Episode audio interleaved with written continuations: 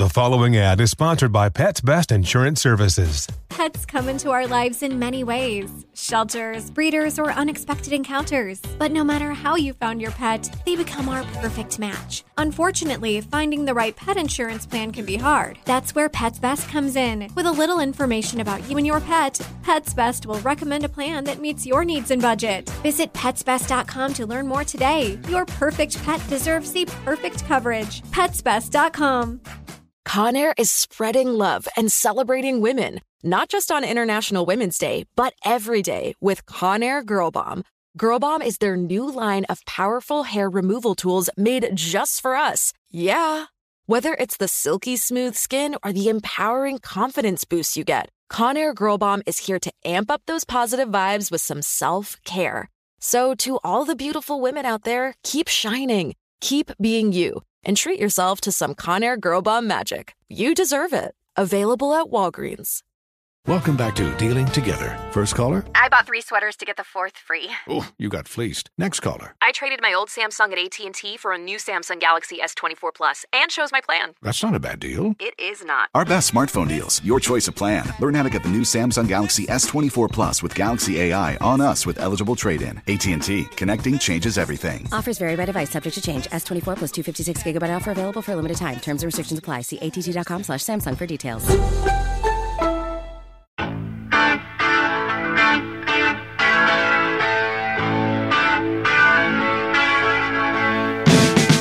Welcome back to the Bob Lefsetz podcast. My guest today is drummer Keith Carlock. Keith, how'd you get the gig with Steely Dan? I was living in New York and playing with a guitar player by the name of Wayne Krantz, who, incredible guitar player. We had a trio that we were playing at the 55 Bar in New York, this little dive bar, every Thursday. And it was myself, Tim Lefebvre and on bass, and Wayne Krantz on guitar. Wayne had played with Steely Dan in 96 on their tour. I think it was the Art Crimes tour. And so they were already aware of his music, fans of his music. And they came out to hear us on occasion. Donald and Walter both came at various times to hear the band. And at one point, I remember Wayne telling me, "You won't believe this, man, but Donald wants to play with us. He wants to sit in and play Rose with us one night." And I was like, I was freaking out. I was like, this is so cool. I think they got together and learned some of the music together, some of the heads and things that would help to prepare or whatever. And so it happened one night on a Thursday night, and it was probably late 90s. I'd been in New York maybe a year and a half at that point. I had moved from Texas where I went to school. And he played the entire night. And I remember him sitting right in front of me. It was a small little club. I don't know if you know of it, but it's a tiny little dive bar. But it's got a lot of history and you know, kind of a New York legendary place, you know, just where you can just play music, play whatever you want. People come and listen, and really great vibe there. Anyway, and I think that night, Will Lee was on bass because Tim was out of town, couldn't make the gig. So Will Lee was playing bass, myself, Wayne, and Donald on Rhodes. And it was one of those pinch yourself moments for me where, you know, I'm playing with three of my heroes, really, you know. And, you know, like I said, I'd only been in New York for a little while. And so it was incredible. I had a great time. And that was it. And then later, you know, like I said, Walter was also coming down to hear us from time to time. You know, never thought it would turn into anything. I didn't know, but they invited us to play or to come to their studio and record this band, the Wayne Krantz Trio. And it was a studio they had, at the time on the Upper East Side in the 90s somewhere, and called River Sound. And we went in, and Donald and Walter were both there. They were kind of more or less producing it, from what it seemed like. We recorded all day long, and we're getting some sounds. And I can remember working with Walter on some of the drum sounds in the room, and doing some tuning things and changing some things and experimenting a little bit. And that was amazing, you know, just hanging with them and getting to know them a little bit, and seeing how they work in the studio, and just it was incredible. And it was maybe, I don't know how much longer, it had been a while. They were going in the studio to record a song for a Joni Mitchell tribute record. And they were recording the song Carrie from Blue. And they asked me to come in. I got called from the contractor, and of course I was geeking out like, oh my God, this is crazy. Because just to be asked, you know, is one thing, but then if they actually use what you do, you know, it's like a big feather in the cap for a musician, you know, to be a part of a Steely Dan, whatever, you know. So I remember we got the track that day, got the rhythm track. They were just wanting to get the drums. Nice and consistent, solid track, and then they could just build from there. But I think we got a nice rhythm track with everyone playing. I remember Donald playing Rhodes, Walter was playing bass. Wish I could remember. I think Jon Herington was there on guitar. Could have been Hugh McCracken as well. Anyway, my memory is not perfect there, but it was an amazing session. I felt pretty good about it, and they were into it. They finished the song out. I don't think that it ended up being used. I remember that song because I guess they changed the gender in the lyrics or something to fit a male. That I found out she didn't like it. I asked Donald about that one time. I guess she didn't like it, so they didn't use it for the record. That song actually reappeared on the internet after 20 years. I don't think it was ever heard. And I found it, and some people posted it. And I asked Donald about it, and he told me that story that I don't think she liked that we changed the lyrics, you know, a little bit to fit a male instead of a female point of view or something like that. And then that was my first experience recording with them for real. And, you know, if that was it, I was happy with that. You know, that was incredible. Then, you know, I guess it was another, I don't know, another year or so or less. They were going to do a new record. And I think they really liked the process of just coming in and getting the rhythm track and then finishing out the song right away. Using the same rhythm section, we would come in, and they asked me to record a little bit more for this record. We'd come in and do like 2 or 3 tracks at a time. And they would, you know, just basically trying to get a nice rhythm track they could build from for this record that would end up being Everything Must Go.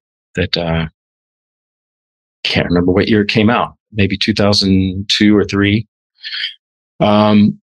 So it was one of those things where I didn't know if I would get called back, didn't know, you know, what to expect, but they kept calling the same guys back, and it was turning into a whole thing, a whole process where we would do 2 or 3 songs at a time, go away, they'd finish them out, and then start again with another batch of songs like that. And so that was great. It was really, just incredible, you know, just to be a part of that in the studio.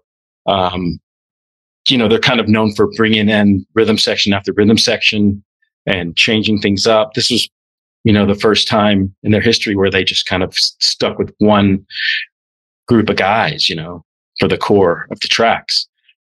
So that was pretty exciting to be there as a part of that. And then that we finished it out, and you know, after a course of many months, I remember 9/11 happening somewhere in the middle of that, and there was a pause for a while. But I got a call from Walter Becker before that they were going to go out on the road in 2003, and he asked me if I wanted to go tour with them, and of course, you know, I was yes, you know, and so that's kind of how, and you know, that's kind of how all it came about. It was just like one step at a time, and it just kind of snowballed into this thing where it just became. You know, kind of, I guess, comfortable working together. And we had a lot of time to kind of get to know one another and work together and feel things out. And so they, you know, asked me that was a 2003 tour. And I've been on every tour ever since 2003. Let's go back to the making of the album. You know, it's pretty much a mystery of what really went on in the studio. You know, Walter ultimately produced a Donald Fagen solo album. Who was in control and what was the process like? I would say they were both equally in control. They would usually send me some kind of a demo ahead of time. And if not, they'd play it in the control room before we would go out and try to track something. But it's most of the time I'd get something ahead of time just to listen to. It might have been something Donald just programmed in GarageBand or something like that, you know, just to have the idea down. And there was always a chart, you know. I went to music school, so I could read, so that's good. So I would just kind of prepare mentally about what I might want to do and just have some ideas. But we would go in and just start tracking. I mean, and I think it wasn't a lot of direction at first. It was just, let's just play. And we would turn on it's always a click. We'd play along to the click and get a nice groove happening before rolling tape, which I always thought, that's really cool. You know, I'd never done that before where you're, you know, usually it's just click in and go. We would just kind of play for a while and kind of lock in as a band, you know, until Donald was ready. Then he'd lift his hand and give the engineer the go ahead to start rolling tape. And then we'd stop for like 1 second and I'd count it off. And, you know, your body's kind of into the groove and everyone's kind of feeling it so that we can just lock in from the start. Which was pretty fascinating idea. But they were both, you know, Donald was playing Rhodes, Walter was playing bass. It felt like we were just kind of a rhythm section, you know, working through the tunes. And it was a lot of fun. It just felt like musicians playing together. It didn't feel like maybe what you hear, you know, the stories back in the day where they're, you know, in there like heckling the musicians or something, you know. It was cool. It was maybe they were just trying some, you know, new ways of recording, and it was great. It was just great to be there, you know, a part of that whole thing. Okay, so tell me about if let's assume you got a demo, how would you literally prepare before you went in? Just listening through, you know, if I don't have a chart, I would try to just write down some notes and things to remember, maybe some ideas in my, you know, what just pops up right away, whatever my intuition might be that would sound good for the track. And I really, as I got deeper into it, I realized that, you know, if I just stayed pretty much with what the demo was doing, that they were happy with that. Like they just wanted a consistent, just bed of groove that they could build on.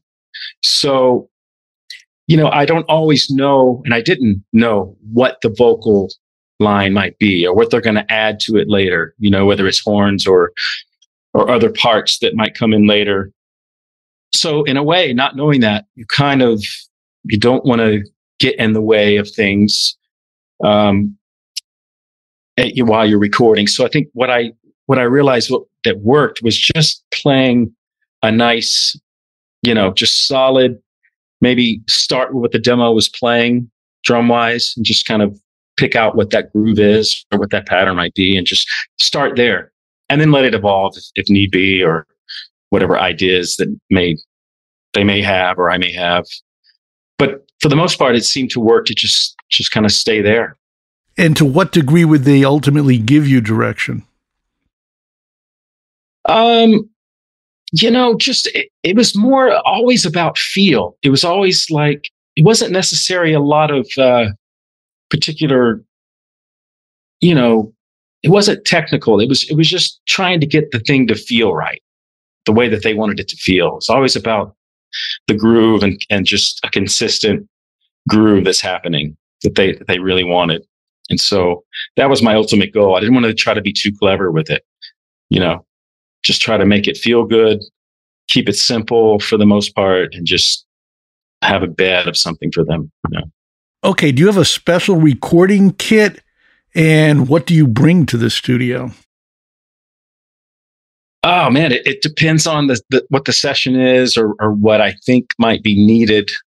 I generally have just basic, 5-piece kit, kick drum, snare drum, maybe 3 toms, maybe 4 toms, and that's generally what I'm used to playing. Nothing too crazy. It's pretty standard.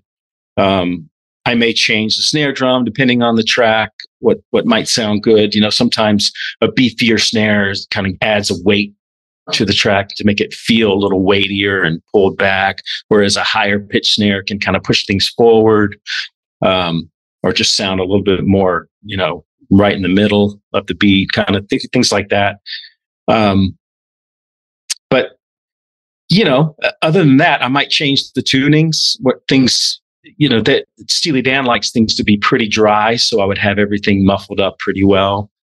Some people like it more open, meaning things ring out. The drums just ring and do their thing more and kind of resonate.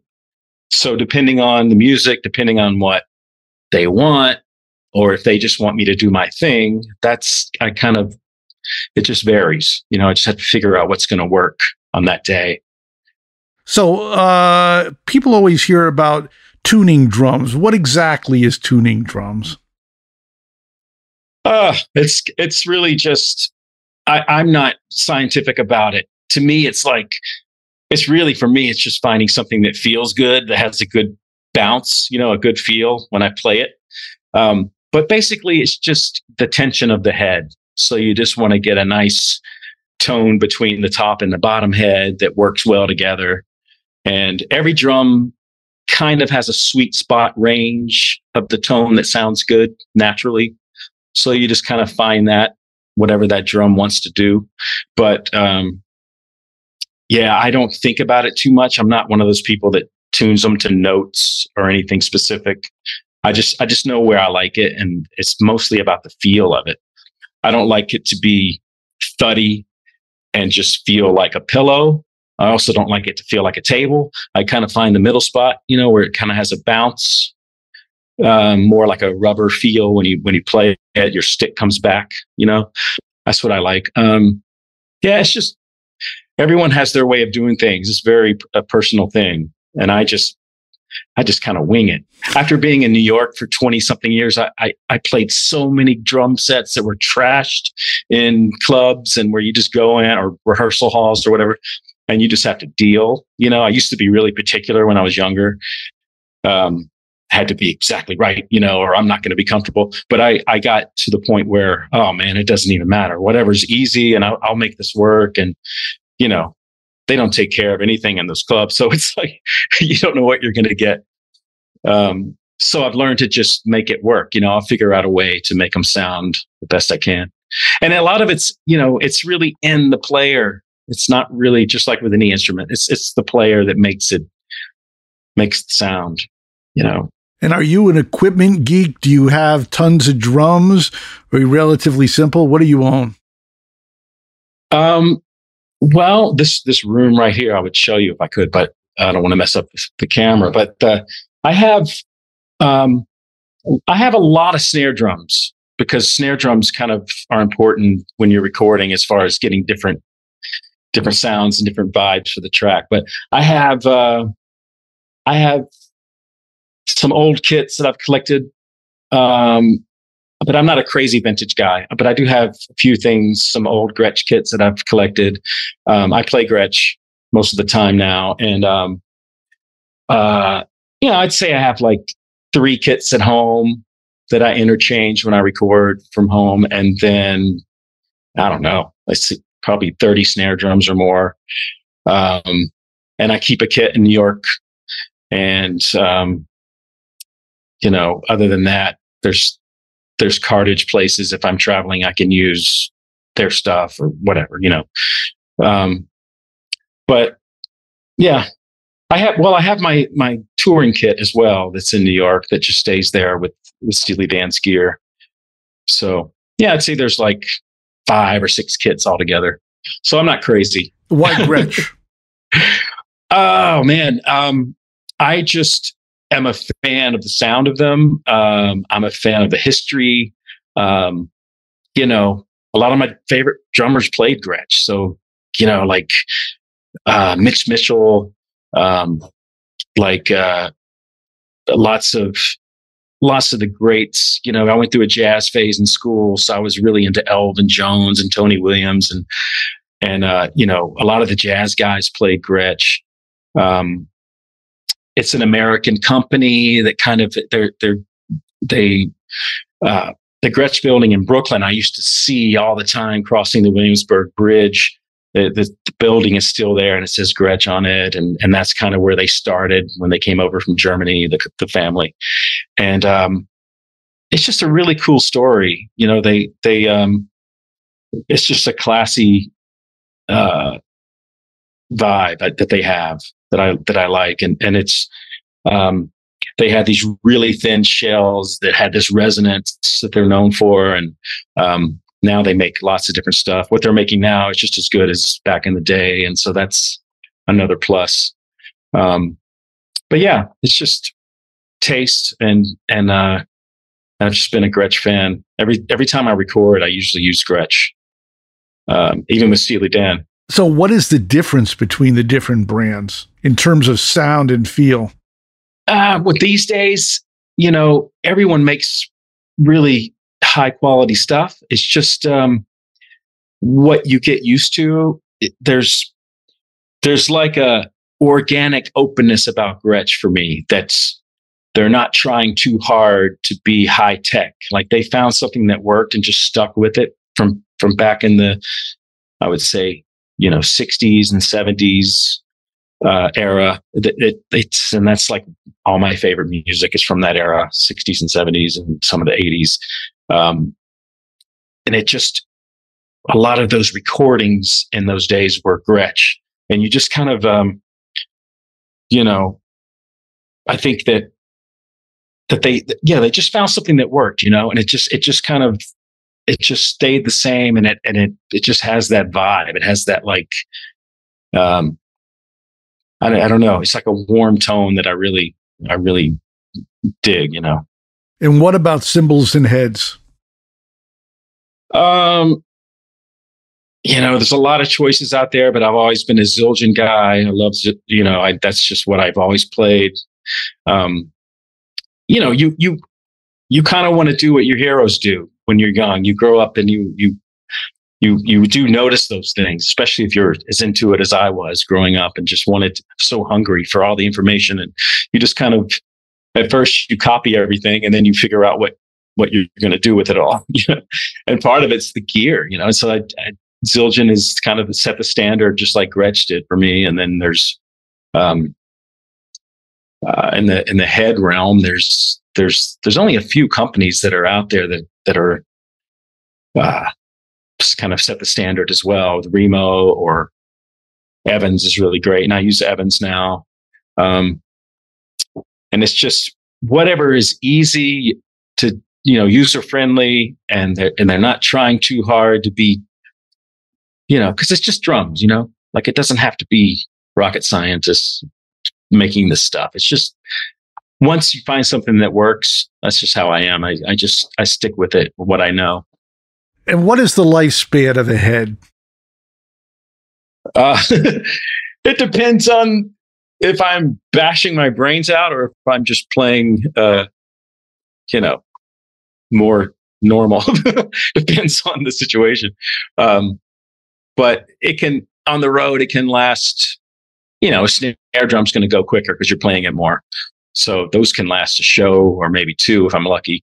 If it's a high energy, hard hitting thing. If it's not, they can last months. You know, it just depends on what's happening. But yeah, it varies, I'd say. And what about the sticks? The sticks, they last a long time for me. I don't break sticks a lot, and I never have. And a lot of it, I think, has to do with my technique. You know, I'm not like, I'm not hitting as hard as it may look. I just use a lot of motion, a lot of lift and motion, but I'm not, the physics of it is more about the force behind it, but I'm not like bashing into the drum. You know, I'm letting it rebound, and I'm getting a big sound because of the momentum behind it. So it's just something I've worked on for many years and tried to figure out a way to get a big sound without getting tired and hitting too hard. And what about the width of the stick? The width of the stick? I don't know. I have a size that I use. I actually have a stick, a signature stick with Vic Firth that I use. And, it's probably somewhere in the middle. It's not a tiny jazzy thing. It's or a huge rock thing. It's kind of in the middle. I don't really know the diameter I don't really know the details, but it feels good. It works. And the beat of it, it's not too thick. It sounds good on the cymbals. And, you know, I found something I liked.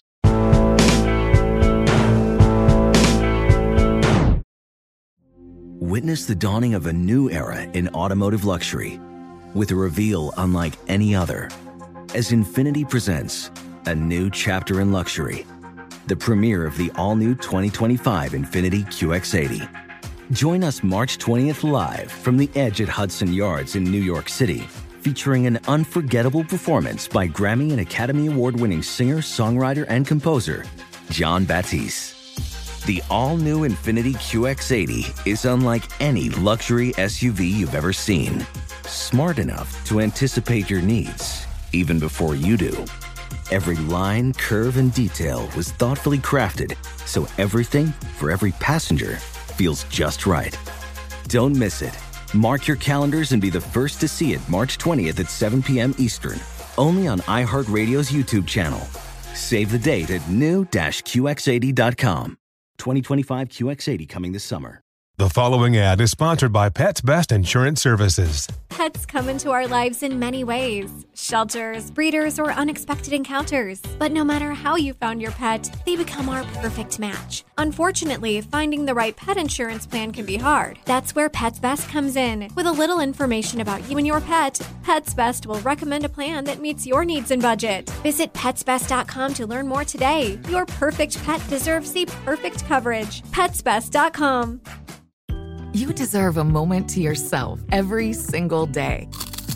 And a delicious bite of a Keebler Sandies can give you that comforting pause. Give yourself a delicious escape from the afternoon with the melt-in-your-mouth magic of a Keebler Sandies. This magic is baked into simple shortbread cookies by Ernie and the Keebler Elves. So as life continues to fly by, make the most of your me moment. Take a pause and enjoy a Keebler Sandies.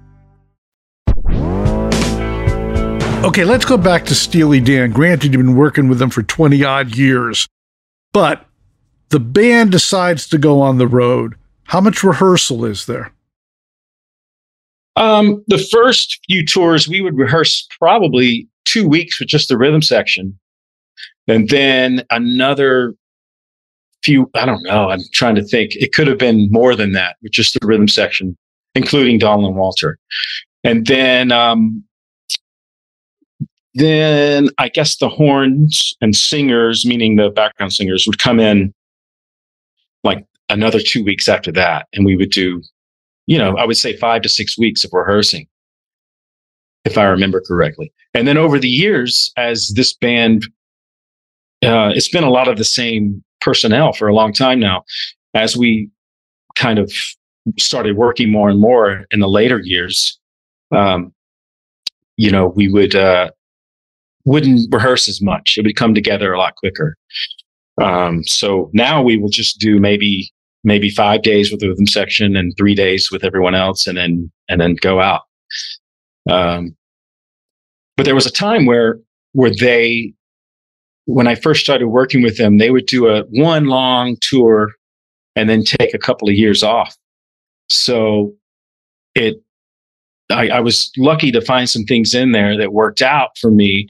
Some incredible situations. You know, I was able to work with Sting for a couple of years, and then there's a couple of tours with James Taylor in there.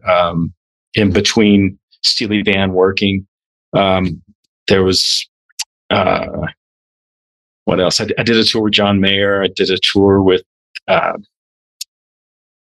Toto a little bit.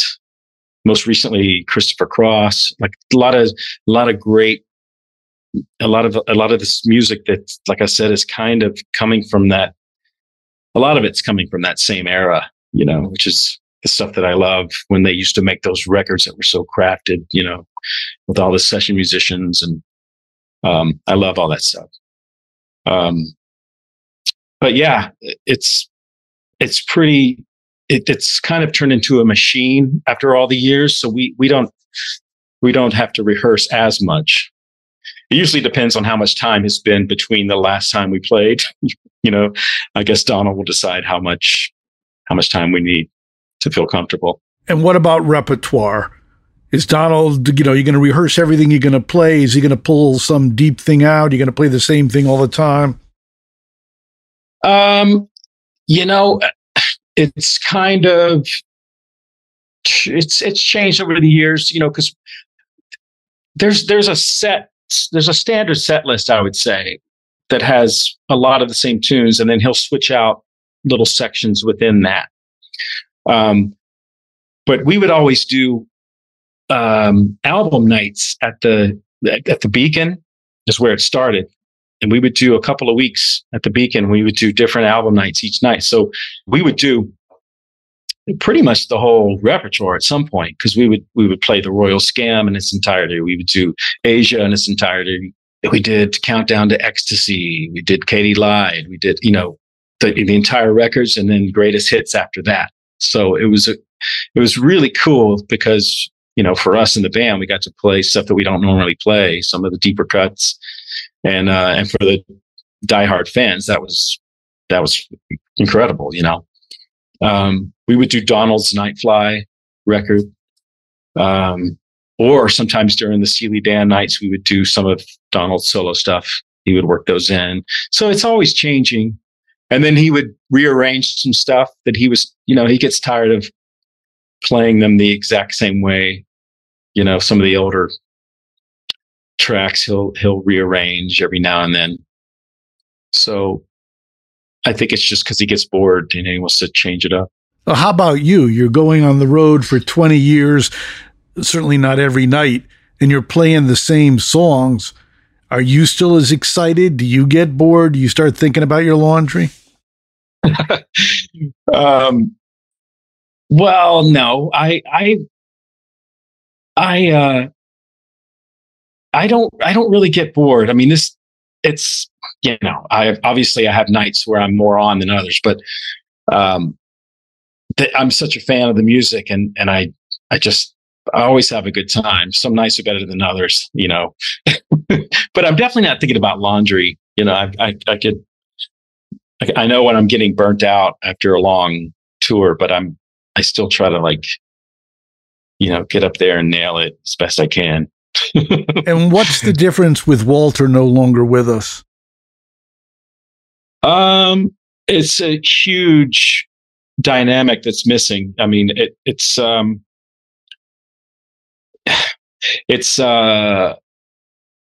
I guess all I can say is it's doable because Donald is the singer. It's doable that we can keep going, or that Donald wants to keep the band going. It works, but obviously it's not the same. They had such an incredible, relationship. It was always fun just to see how they would bounce ideas off of each other, and it was, half the time it was over our heads, just follow their sense of humor and their references, and just having that background together, growing up together, it was cool to see that.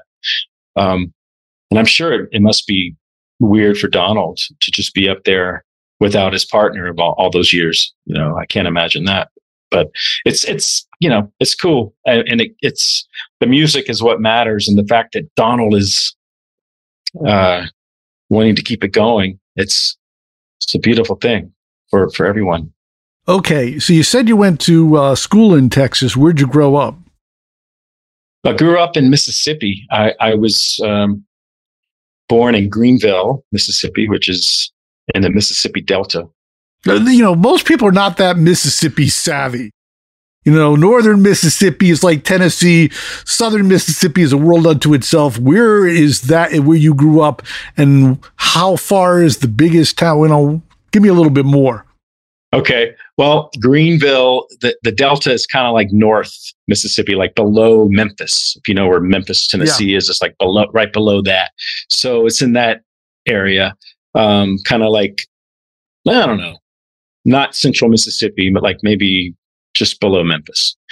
That's kind of where I was born. And then we moved south to the Jackson area, which is centrally located, in a town called Clinton, Mississippi, which is where I grew up from like age 5 through high school. And then, it was a great place to grow up. I mean, obviously there's a lot of, rich musical culture in that area. And I was not quite aware of it all until I got older, but just being around people that knew it could turn me on to things. I had some great teachers along the way. But I was certainly influenced by New Orleans, which was not far. The New Orleans music, I really got heavily into that. Of course, Memphis had the Stax recordings just up the road, so to speak. And then you had Muscle Shoals, Alabama, not too far. Like that whole region is just really rich of American music culture. That's pretty insane, and I learned more about it later, but it's just cool to be from that.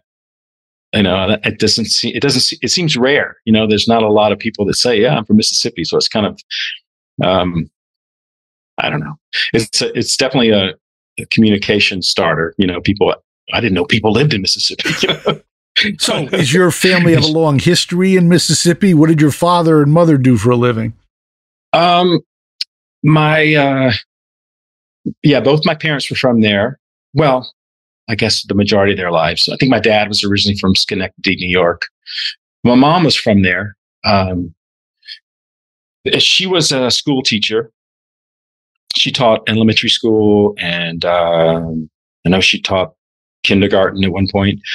My dad was, he worked at Mississippi Valley Gas Company in Jackson, and he was a corrosion engineer, which basically he had accounts he would go to annually or semi-annually. I don't know exactly. I don't remember how it worked, but he would just basically go and do leakage surveys. And it was a natural gas accounts he would have at various locations. And I guess if he found a leak, he would get it fixed, and that kind of thing.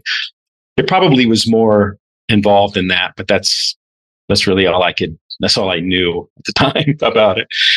But yeah, definitely not musicians. I was just one of the weird people that kind of figured out what they want to do at an early age. It wasn't because of my family. I had two older sisters. They weren't musicians really, but they think they played some piano, but they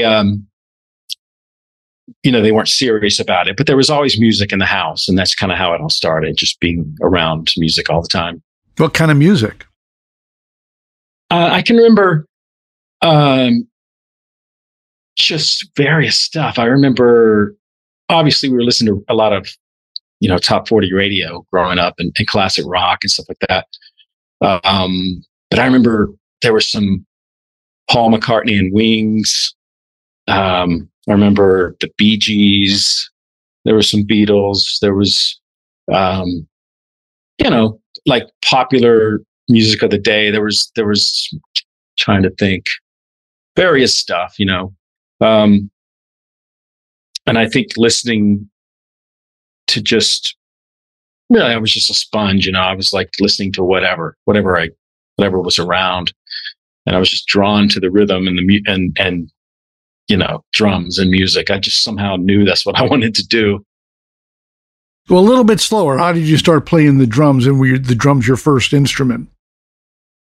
Yeah, it was my first instrument. I was just trying to think.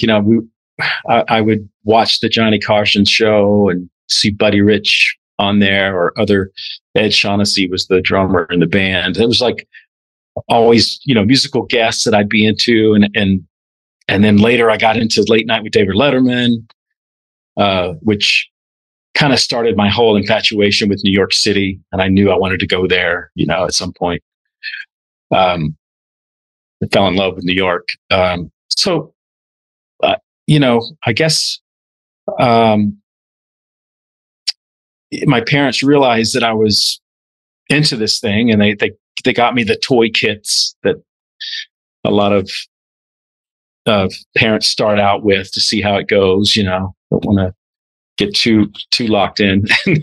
And those paper heads, they last about 2 days, and then I just kept wanting more. And eventually I think someone recommended to my parents, get them a snare drum, start there. And then I started just getting more and more into it. And I wanted the drum set. I got my first drum set. I talked my dad into it. I think I was around 9, 10.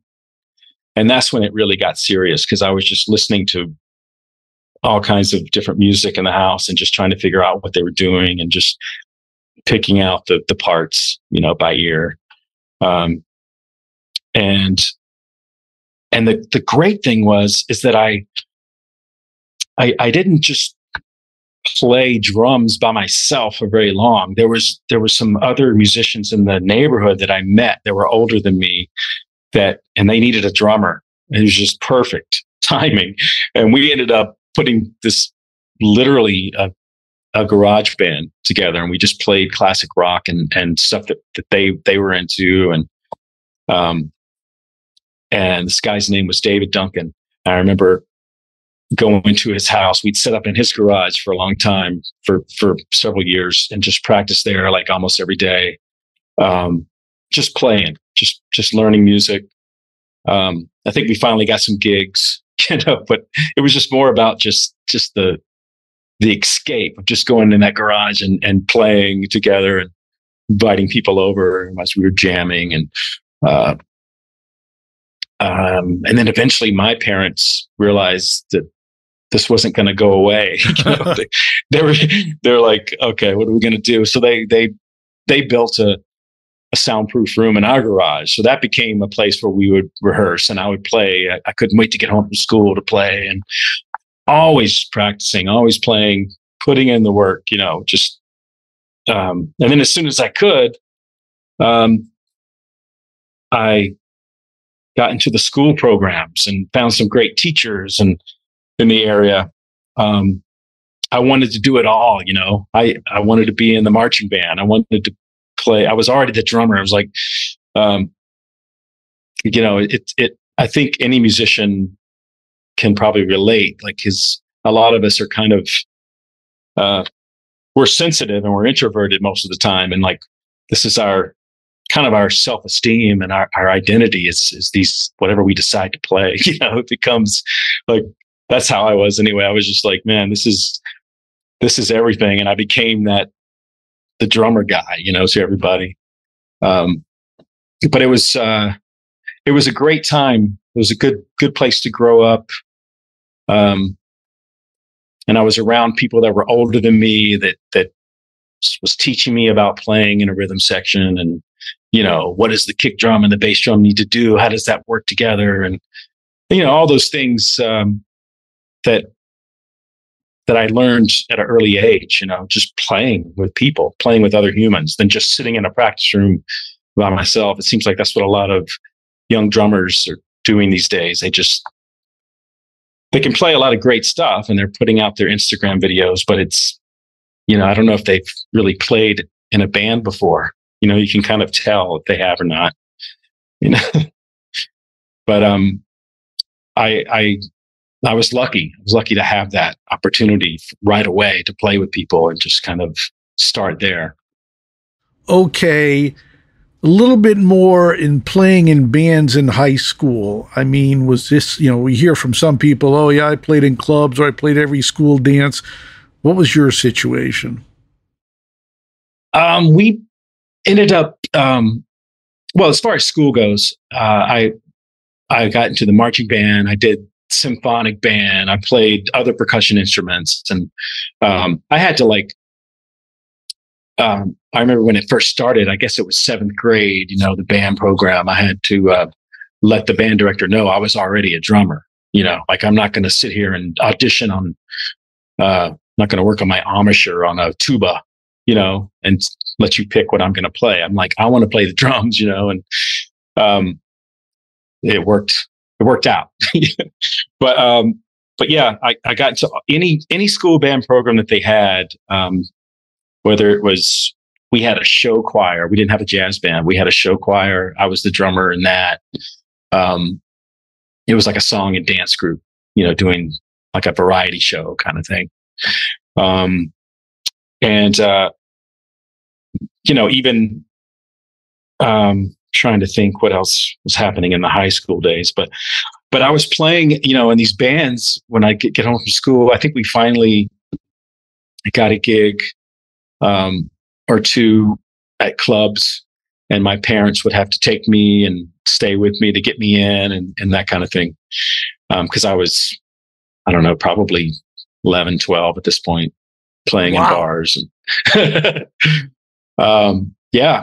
So, you know, my parents were supportive. So that was cool. That was, I think because it was so foreign to them, this whole musician thing, because it just wasn't anything that they just didn't know anything about it. So I think they just kind of saw it as exciting because it was so different from, you know, what they had done up until that point. And I was taking this risk, and I think they enjoyed that. Because it could have gone the other way, you know, it could have been like, you know, what are you doing? But luckily they were open enough to deal with it. But yeah, and then when I got into college, I went to North Texas and it's in the Dallas area in Denton, Texas. I was, you know, previously playing a lot of rock and R&B and soul music, groove music. I was really into a lot of that.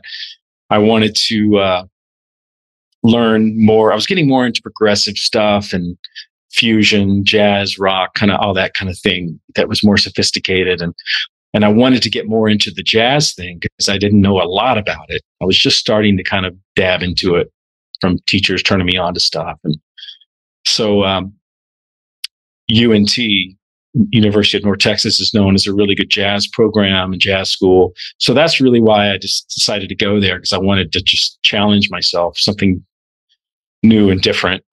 And I decided that, you know, I want to do this New York thing, and the jazz influence was going to probably help that out, you know, just to kind of incorporate that into my playing, where I could just kind of draw from that whenever I need to. And But yeah, I was doing, taking lessons in that genre of music and then playing with various musicians in the Dallas area. I was playing, it got to a point where I was playing 7 nights a week and then also going to school, trying to go to school, but I was playing a lot. It was almost like a training ground, before I moved to New York. But there was a lot of great players in Dallas. I think the school brings in a lot of talent and they stick around. And there's just a lot of great players there at the time. This would have been, late 80s, early 90s, I guess. And I was playing in this band called Dallas Brass and Electric. And we played like it was a cover band. We did what most of those bands would do, but we also, because of the horn section, we'd play like Tower Power and Earth, Wind & Fire, Chicago, and, just great horn music, R&B stuff. And it was really great. It was a great band. And we played all the time for years. I was in that band, and it did a lot for me growing as a musician. It was really a great time. Yeah, I mean, it was a great time to be in Texas at that time at UNC. There was just a lot going on.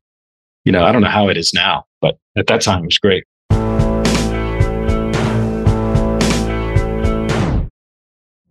Witness the dawning of a new era in automotive luxury with a reveal unlike any other, as Infinity presents a new chapter in luxury, the premiere of the all-new 2025 Infinity QX80. Join us March 20th live from the Edge at Hudson Yards in New York City, featuring an unforgettable performance by Grammy and Academy Award-winning singer, songwriter, and composer, John Batiste. The all-new Infiniti QX80 is unlike any luxury SUV you've ever seen. Smart enough to anticipate your needs, even before you do. Every line, curve, and detail was thoughtfully crafted so everything for every passenger feels just right. Don't miss it. Mark your calendars and be the first to see it March 20th at 7 p.m. Eastern, only on iHeartRadio's YouTube channel. Save the date at new-qx80.com. 2025 QX80 coming this summer. The following ad is sponsored by Pets Best Insurance Services. Pets come into our lives in many ways. Shelters, breeders, or unexpected encounters. But no matter how you found your pet, they become our perfect match. Unfortunately, finding the right pet insurance plan can be hard. That's where Pets Best comes in. With a little information about you and your pet, Pets Best will recommend a plan that meets your needs and budget. Visit PetsBest.com to learn more today. Your perfect pet deserves the perfect coverage. PetsBest.com. You deserve a moment to yourself every single day. And a delicious bite of a Keebler Sandies can give you that comforting pause. Give yourself a delicious escape from the afternoon with the melt-in-your-mouth magic of a Keebler Sandies. This magic is baked into simple shortbread cookies by Ernie and the Keebler Elves. So as life continues to fly by, make the most of your me moment. Take a pause and enjoy a Keebler Sandies. Okay, so that's outside the classroom. Certainly many musicians never go to college, never mind music college. So in retrospect, what did you learn and was it to your benefit in the classroom? I think I gained more from just, getting out and playing. But what was cool was being around peers that turned me on to stuff, turned me on to music I didn't know about, or just check this out, kind of stuff. Just and getting together with other players and playing and just growing that way, exchanging ideas, and had some great teachers for sure. Ed Soph was the drum set teacher there, and it was pretty life changing what we got into. So that was great. That part of it was great, but I think just being around it and having that opportunity to grow, before I made the big move, I think it was it was, you know, some people aren't into the music school idea, but it worked out well for me. I think I kind of needed that.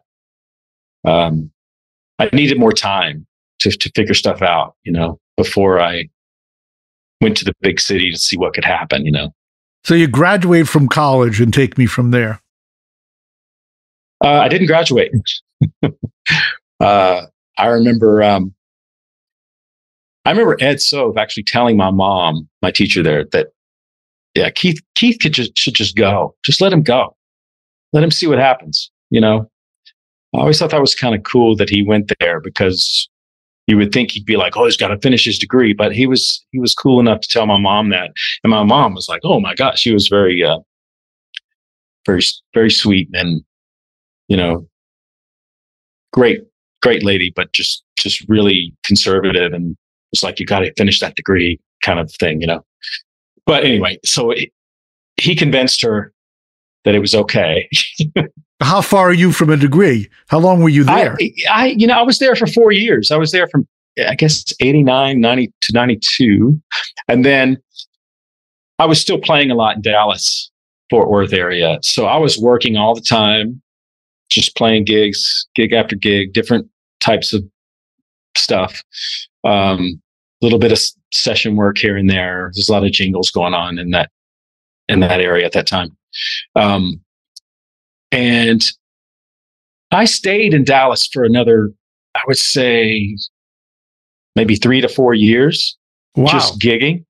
Yeah, just gigging and just kind of getting my, felt like I needed to get away from school to kind of process everything and just kind of have time to figure out what just happened. You know, so much information that it was good to just stop the classroom stuff and just get out and play and focus on that. And I was practicing all the time. You know, it was that time of when I put in all the hours, you know, just I knew at some point I was going to get out and see what else I could find, you know, because I'd pretty much, you know, you can make a decent living, I guess, but I just wanted to see what else was out there, you know.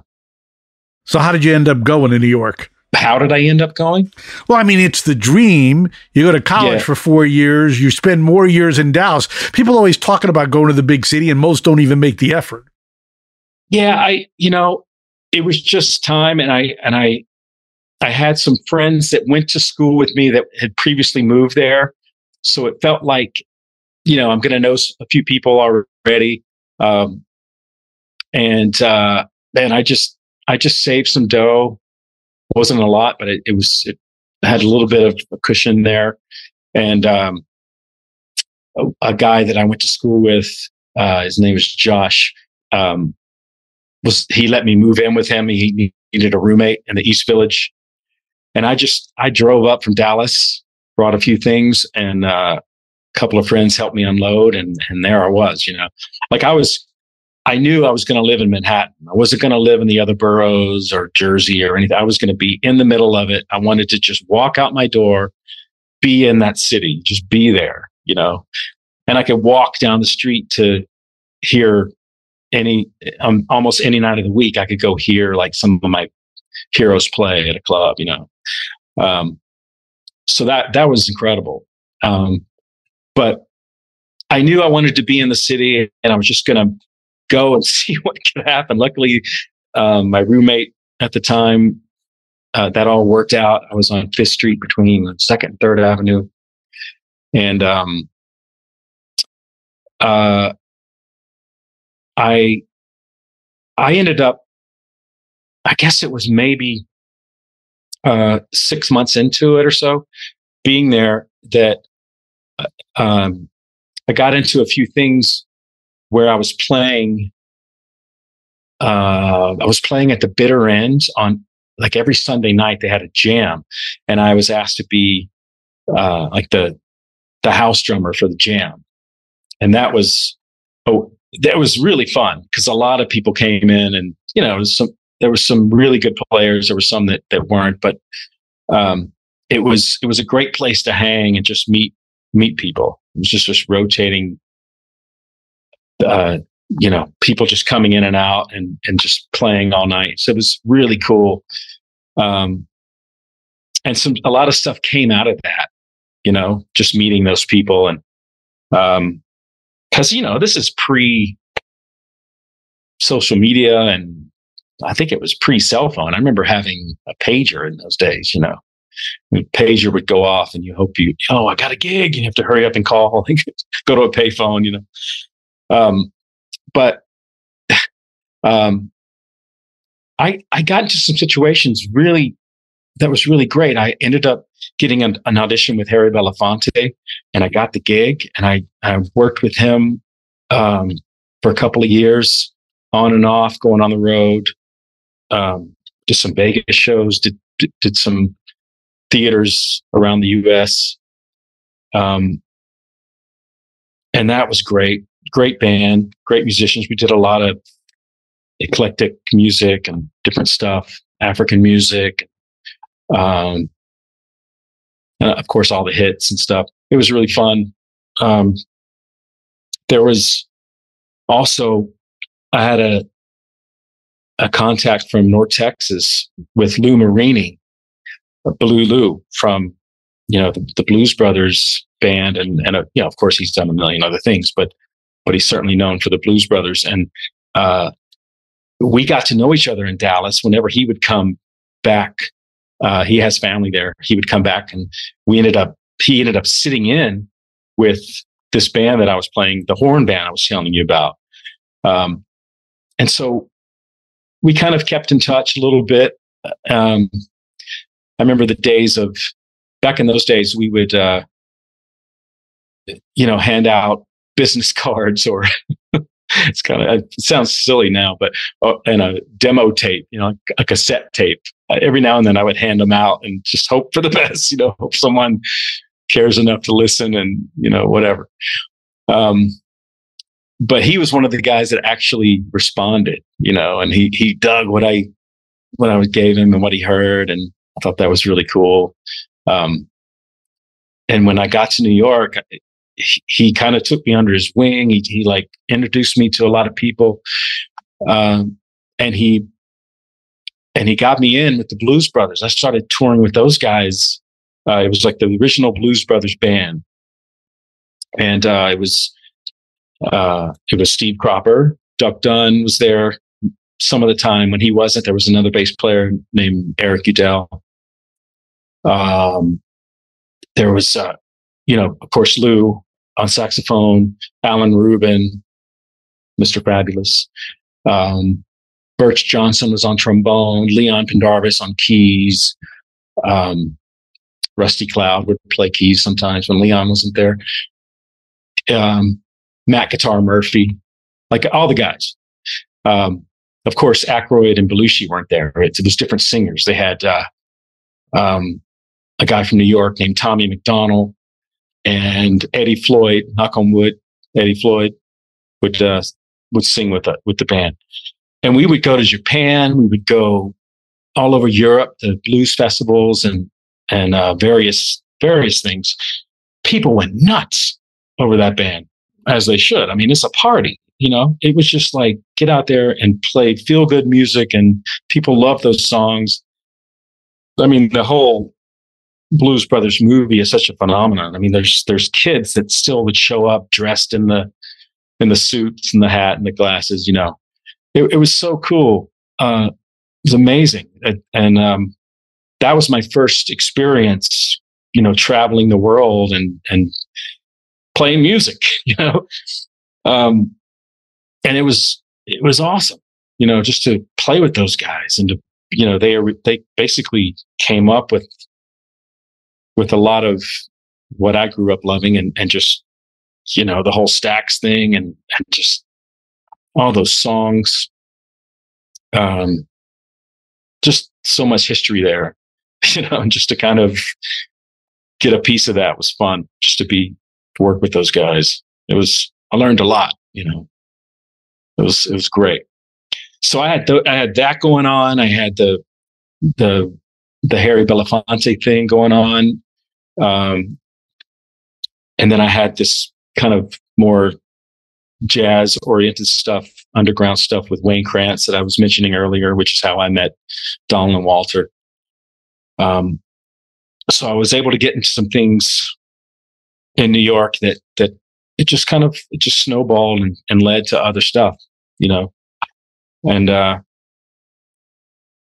you know, that was it was a very I just loved New York so much. I just had like this infatuation with it that I remember the first time I went there, I was selected to be in the McDonald's All-American High School Band, and I got to march in the Macy's Parade with the snare drum. And we had like the TV moment in front of Macy's and did our thing. And I was just, I mean, I was a junior in high school, and this being in the big city, marching down the street, I was in heaven. I was like, man, this is where I'm going to live. This is it. So, you know, I'm going to do it. And I just knew from that point on, that's where I was going to go, you know? And so, I'm just glad I did it. I'm glad I didn't chicken out. Because it was definitely the most intimidating place to go, you know. At least to me, it was. Okay, you're a drummer. You find your way.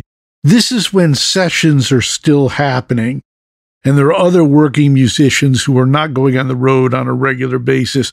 So paint a picture of what was going on then and what your place in it was. Well, I have to say, you know, I moved to New York around... I guess it was 96, and I kind of missed the heyday of the session thing when things were killing. I mean, they were just, you know, in the 70s and 80s, from what I hear, it was just like you would go to 3 or 4 sessions a day and just, you know, just studio to studio and cutting records left and right. And I missed all that. And so, you know, I've been able to do sessions more now than I did then, almost. Like, it's kind of turned around. But in those days, when I first moved to New York, I was more or less, I was doing more live work, and I was on the road all the time. And the only time, I mean, I wasn't really in the city as much as, and I couldn't figure out a way to make it work just being in the city. I had to go on the road.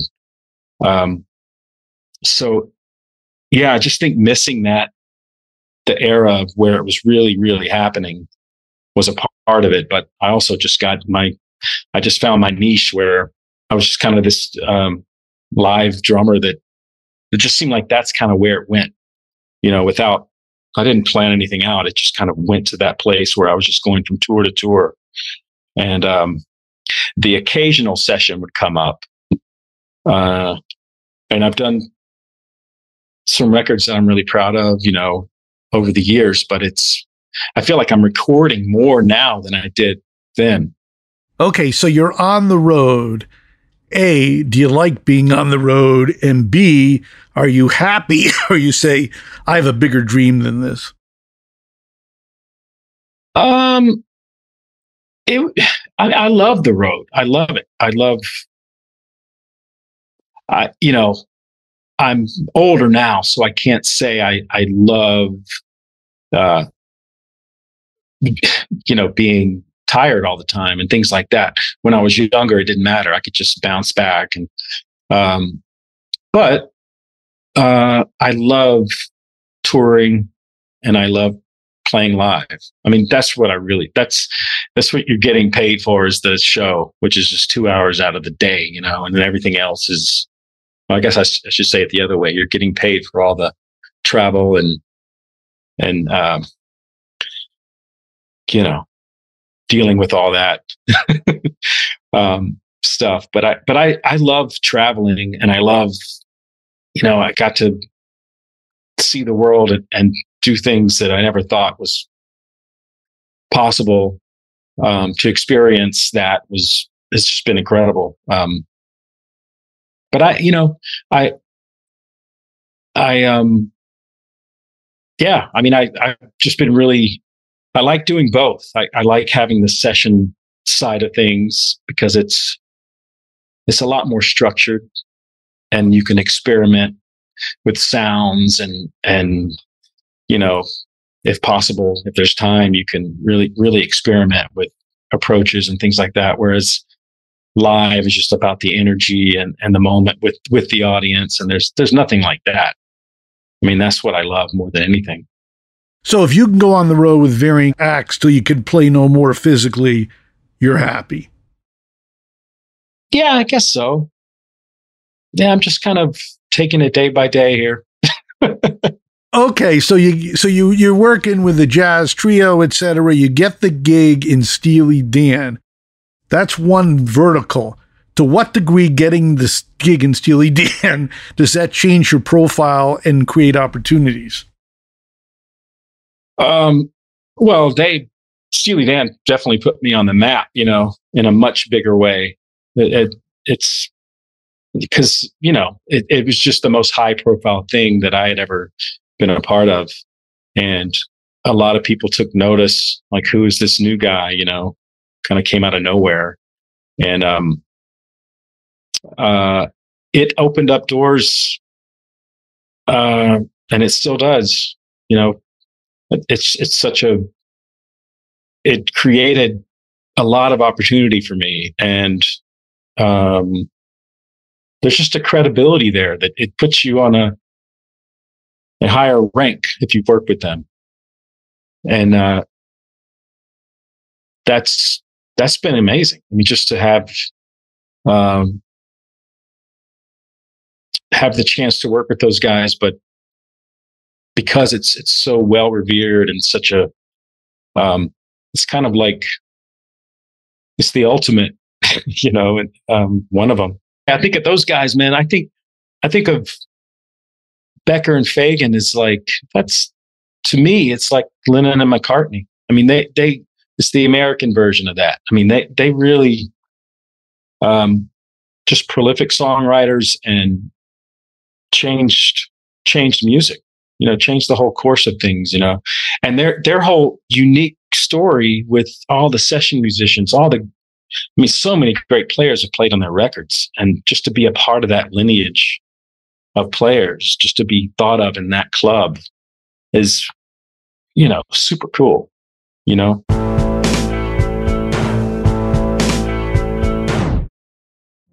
Witness the dawning of a new era in automotive luxury, with a reveal unlike any other, as Infinity presents a new chapter in luxury, the premiere of the all-new 2025 Infiniti QX80. Join us March 20th live from the Edge at Hudson Yards in New York City, featuring an unforgettable performance by Grammy and Academy Award-winning singer, songwriter, and composer, John Batiste. The all-new Infiniti QX80 is unlike any luxury SUV you've ever seen. Smart enough to anticipate your needs, even before you do. Every line, curve, and detail was thoughtfully crafted so everything for every passenger feels just right. Don't miss it. Mark your calendars and be the first to see it March 20th at 7 p.m. Eastern, only on iHeartRadio's YouTube channel. Save the date at new-qx80.com. 2025 QX80 coming this summer. The following ad is sponsored by Pets Best Insurance Services. Pets come into our lives in many ways. Shelters, breeders, or unexpected encounters. But no matter how you found your pet, they become our perfect match. Unfortunately, finding the right pet insurance plan can be hard. That's where Pets Best comes in. With a little information about you and your pet, Pets Best will recommend a plan that meets your needs and budget. Visit PetsBest.com to learn more today. Your perfect pet deserves the perfect coverage. PetsBest.com. You deserve a moment to yourself every single day. And a delicious bite of a Keebler Sandies can give you that comforting pause. Give yourself a delicious escape from the afternoon with the melt-in-your-mouth magic of a Keebler Sandies. This magic is baked into simple shortbread cookies by Ernie and the Keebler Elves. So as life continues to fly by, make the most of your me moment. Take a pause and enjoy a Keebler Sandies. Okay, so you say you played with Sting, you played with James Taylor, you played with Toto. How does that happen? You're sitting at home and they say, we want you? Or do you come in and they feel you out, whether it's you're good? Are you competing with people? Tell me a little bit more. A lot of it is word of mouth. I think a lot of it's the fact that I worked with Steely Dan. I think sometimes people would be in the audience and liked what they heard and maybe spread the word to someone. I mean, there's various things that just organically happen and the stars align and somehow it happened. You know, I've never had a manager. I do everything myself. I don't have any help. I just, and if someone's interested, they either would call me or I'd get a random email.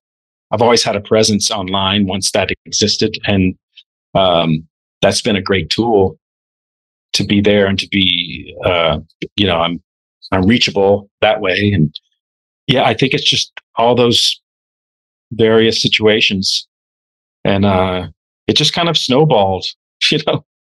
So tell me about getting the gig with Sting, and you play with these acts and then you stop playing with them. What causes the end?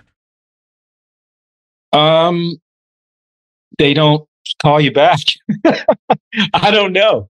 That's you know, I think either they move on with something else or, I don't always have those answers. Cause, yeah, I think, it's, you know, I guess I've wondered that. I've wondered like, what goes on in someone's head to make changes. And but that's just kind of their right to do, right? You know?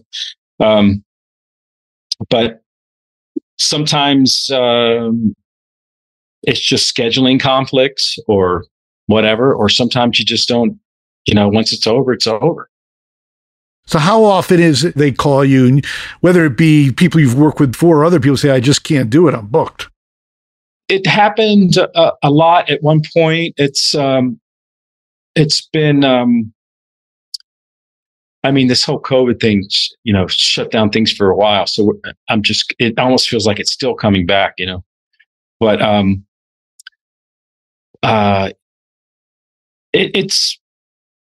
I guess that's the hard part about being an independent musician, you know, sideman, where I'm trying to schedule things and then I know, well, this is, you know, I got to keep this open. And then it's like it becomes a mess. You know, this is when I wish I had a manager sometimes, you know, to deal with it. But,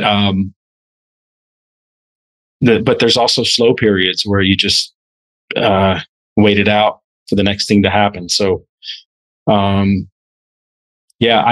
it's just part of it's like an exciting part of the gig, and then it's also it sucks because you don't know what's going to happen next. But it's also exciting not knowing, maybe, or at least you have to tell yourself that. You know. So, how long might it be slow? And how did you cope with COVID, both emotionally and monetarily? Well, it's slow periods are usually expected. Certain parts of the year are usually slow, you know, like around holiday time at the end of the year through maybe, you know, the next summer sometimes. You know, it just became kind of expected, but you never in my wildest dreams did anyone expect things to shut down. The entire live music industry to just completely shut down for whatever it was. It feels like 3 years, you know, two years pretty much. I mean, we were the first thing to go and the last to come back, and you know. It was rough, you know, it was like it was depressing because that was what I did. I have to get out and play, you know, I want to move around and keep busy and play shows. That's what I do. But I was forced to find other things to do. I was able to finally get a home studio really up and running. I'd been wanting to do that for years and just kept putting it off because I was always on the road or always had an excuse. But that's one thing that positive that came out of it. I was able to get that up and running. I had some engineers to help me, and I learned more about Pro Tools, where I'm self-sufficient. I can record drums from home and get really good sounds. And so that's like something that was, I guess, a blessing that came out of it. And I have 3 young daughters, so that it was great to be home with them and just be a part of their lives a lot more than I would have been. And so that was great. I love that. And, financially, it was a challenge. It's a long time.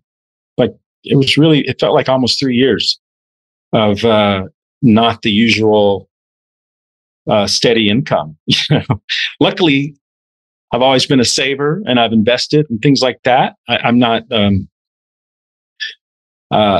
that's another thing I really got into is learning more about how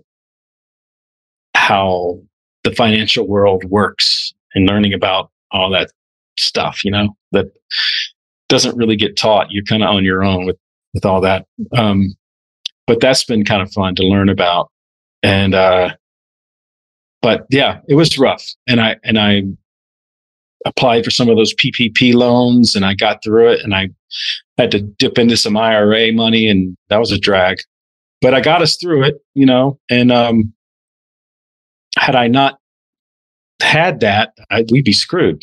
Probably would have had to sell my house or something. Okay, and now you're talking about your endorsement deal you had with Vic Firth. To what degree do you have endorsement deals? How do those work, and when did those arise? The endorsement stuff I have are with Gretsch Drums, who I've been with since, I guess, 2012 or so, Zildjian since the early days, 90s, and Vic Firth sticks. I have a signature model, so I get a little bit of a royalty with the sales of that one. I also have a signature snare drum with Gretsch that I get a royalty from, which is cool.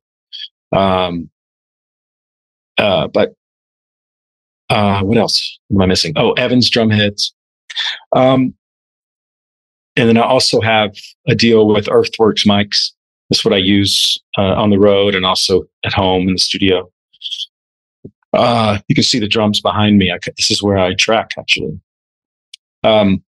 So it happened, basically once you get a high-profile gig, or you're someone, these days it's different, but at least, I'm old school. So back when you just kind of had to get a gig and have visibility, they would be interested in signing you on.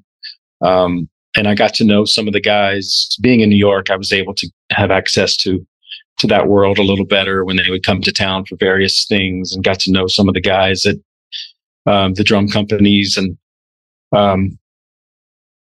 so, it's good to have a relationship with those guys, and it's not just about getting free stuff, it's really having a relationship, and, you're in it together, you're out there pushing their brand, and then they're also helping you with the gear. So and it really comes in handy, when you're on the road and you're not on a tour. Like I've been on various tours, but different budget levels. Sometimes there's not a budget to bring all your stuff, so you're going to get backline at every gig. So it's good to have endorsements, especially in those situations, because they can help you get what you need to each venue and make sure it's what you want, and that kind of thing, which can be great. But it's just an agreement. You get, like, I got to know the guys, and they would ask me if I was interested, or I would tell them I was interested, and, just work out a situation. Okay. Another thing you're into is education. Tell me about that. I've done a little bit of private teaching here and there, but I don't do a lot of it. I don't love I don't love it. I don't love teaching, but what I did find that I did enjoy was just doing like the occasional, like they call it clinics or masterclass or something like that, where it's a group of people, I have an audience, and it's just a one-time show where I just basically, I'll do some playing and I'll talk about some things and then open it up for questions.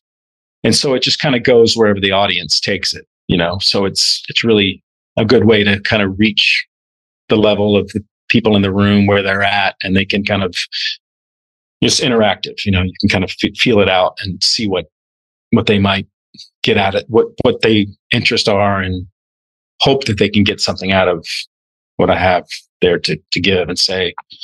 But I used to do a lot of those, and a lot of these companies that I'm involved with would sponsor tours. You know, I would do like a 2-week clinic tour, or if I had a day off somewhere, we could maybe schedule something at a music store or university or school or whatever it might be, drum shop or something. So I've done a lot of those over the years, and I really enjoy it. There just doesn't seem to be a budget for it like there used to be. I think the companies have cut back on that funding, that stuff. It's not the same. But I have enjoyed doing that.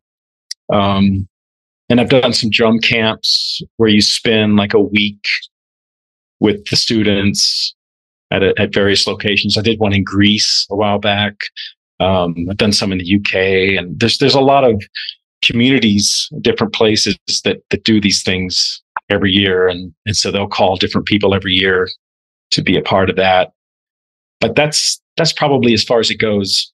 I did a DVD, an instructional DVD that came out like 2008, I think. But that's the gist of it. Okay, so let's say they call you to work and you're booked. Who do you tell them to call? And who are your drum favorites, heroes, living and dead? You know, I'll just say I'm not available, I guess. And if I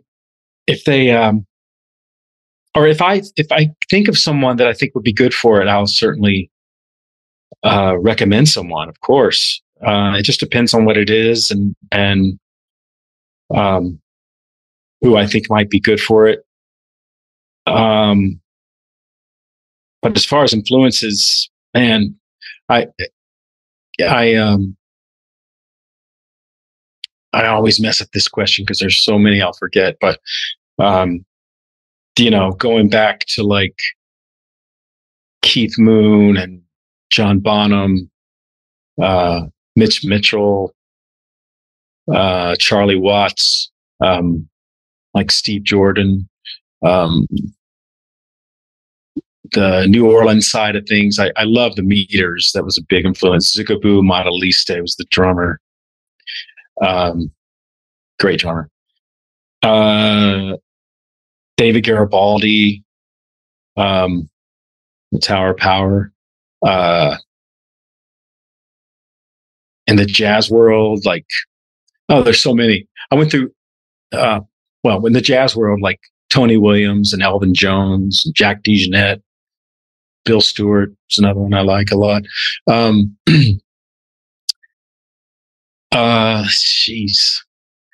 Neil Peart was one that I grew up being a huge Rush fan, so that was a big influence. Stuart Copeland with the Police. All the session guys like Steve Gadd, Bernard Purdy, Rick Marotta, Ed Green, like all these are some of the ones that are on all these Steely Dan records, you know. Because being a part of that is like, I've always said, it's like the greatest drum school, like, because there's so many great players on all those tracks from all those records that getting to play them, you're kind of channeling them in a way, night after night, but also making it your own at the same time. You're kind of like paying homage to that what they were doing that day in the studio, because it's so much a part of the track, all those details that are involved, and the feel of it and how it all works together in the rhythm section, everybody's part. You know, there's a focus there. But then it kind of turns, over the years, it's turned into me kind of doing my version of it. It just morphs into that over time. But in the beginning, I was studying those records, man, just, you know, all those Steely Dan records. And there's so many great tracks. There's Dave Weckl, there's Dennis Chambers and Vinnie Caliuta, all these guys. Those were like, when I was in high school, those were like, everyone was listening to those three guys. There's so many, man. Okay, well, we'll leave it at that. So we don't, the less we talk about it, the more everybody's left out will feel more comfortable. So when you're not working with Steely Dan, if you go on your website, you're doing other gigs. What are you doing when you're not working with Steely Dan? We're going to go out with the Eagles momentarily, and anything else booked down the pike? I do a lot of sessions from home. That's what I've been doing a lot of, and that's been great. Been really nice, because it's kind of on my own. It's on my own time, really, and it's kind of nice to have a little business from home and get to play a lot of different types of music. And I just get contacted online from various people from really all over the world. It's really amazing. It freaks me out that this is possible, that you can just send your tracks. You know, I know I'm kind of late to the game, but it's really cool. I do a lot of that. I when I'm home, if I'm not on the road, I'm basically doing the dad thing. I have three young daughters and my wife, Lynn, who, you know, we're just kind of, they keep us so busy, man. It's just so much going on in their lives, and I try to be a part of it as much as I can. To be there. If I'm home, I'm there, you know? So that's a lot. But you're also on the road, not with Steely Dan. Yeah, right. I did a tour with Christopher Cross this summer, which was great. A lot of fun. I did, you know, the jazz thing comes up every now and then. I was in Japan at the Blue Note with Robin Ford and Bill Evans, Daryl Jones from the Stones on bass. And that was so much fun. We were there earlier this year. I even did a tour with Wayne, the Krantz trio with Tim Lefebvre. We were out earlier this year in Europe. So, I mean, there's always stuff going on. And it's fun. I like changing it up. I like doing different things. So, it just keeps things fresh and fun. Okay, so Let's just assume there's no work. Will you wait for work to play, or do you play every day? Back in the day, I would play a lot, but now it's kind of, I play if I have the work, because otherwise I'm busy with the kiddos and stuff, you know. So let's say there was no work for 2 weeks. Do you ever get a hankering, man, I got to play, or wait for the call or the email? I'll play. At that point, I'll probably play a little bit.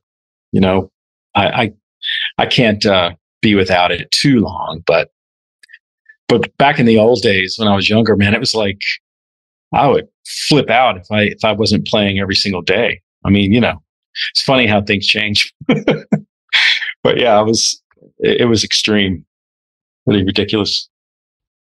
Okay, Keith, I want to thank you for taking this time to talk to me and my audience. How long are you going out on the road with Steely Dan? How far out is that booked? Right now, it's just September through November.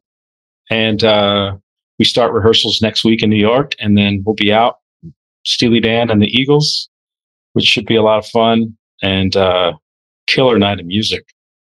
And yeah, and then we'll see what happens after that. Hopefully there's more. That's for sure. If you go to see Keith, you'll know it's him behind the act. He's that dynamic and that impressive. In any event, thanks again, Keith. Thanks for having me. I really appreciate the interest, man. I'm a big fan, and follow your newsletter and have for years, and as does my wife. So, man, it's really an honor to be with you today, man. Thank you. Well, it's great. I'm a huge fan of your music, too. Till next time, this is Bob Lefsetz.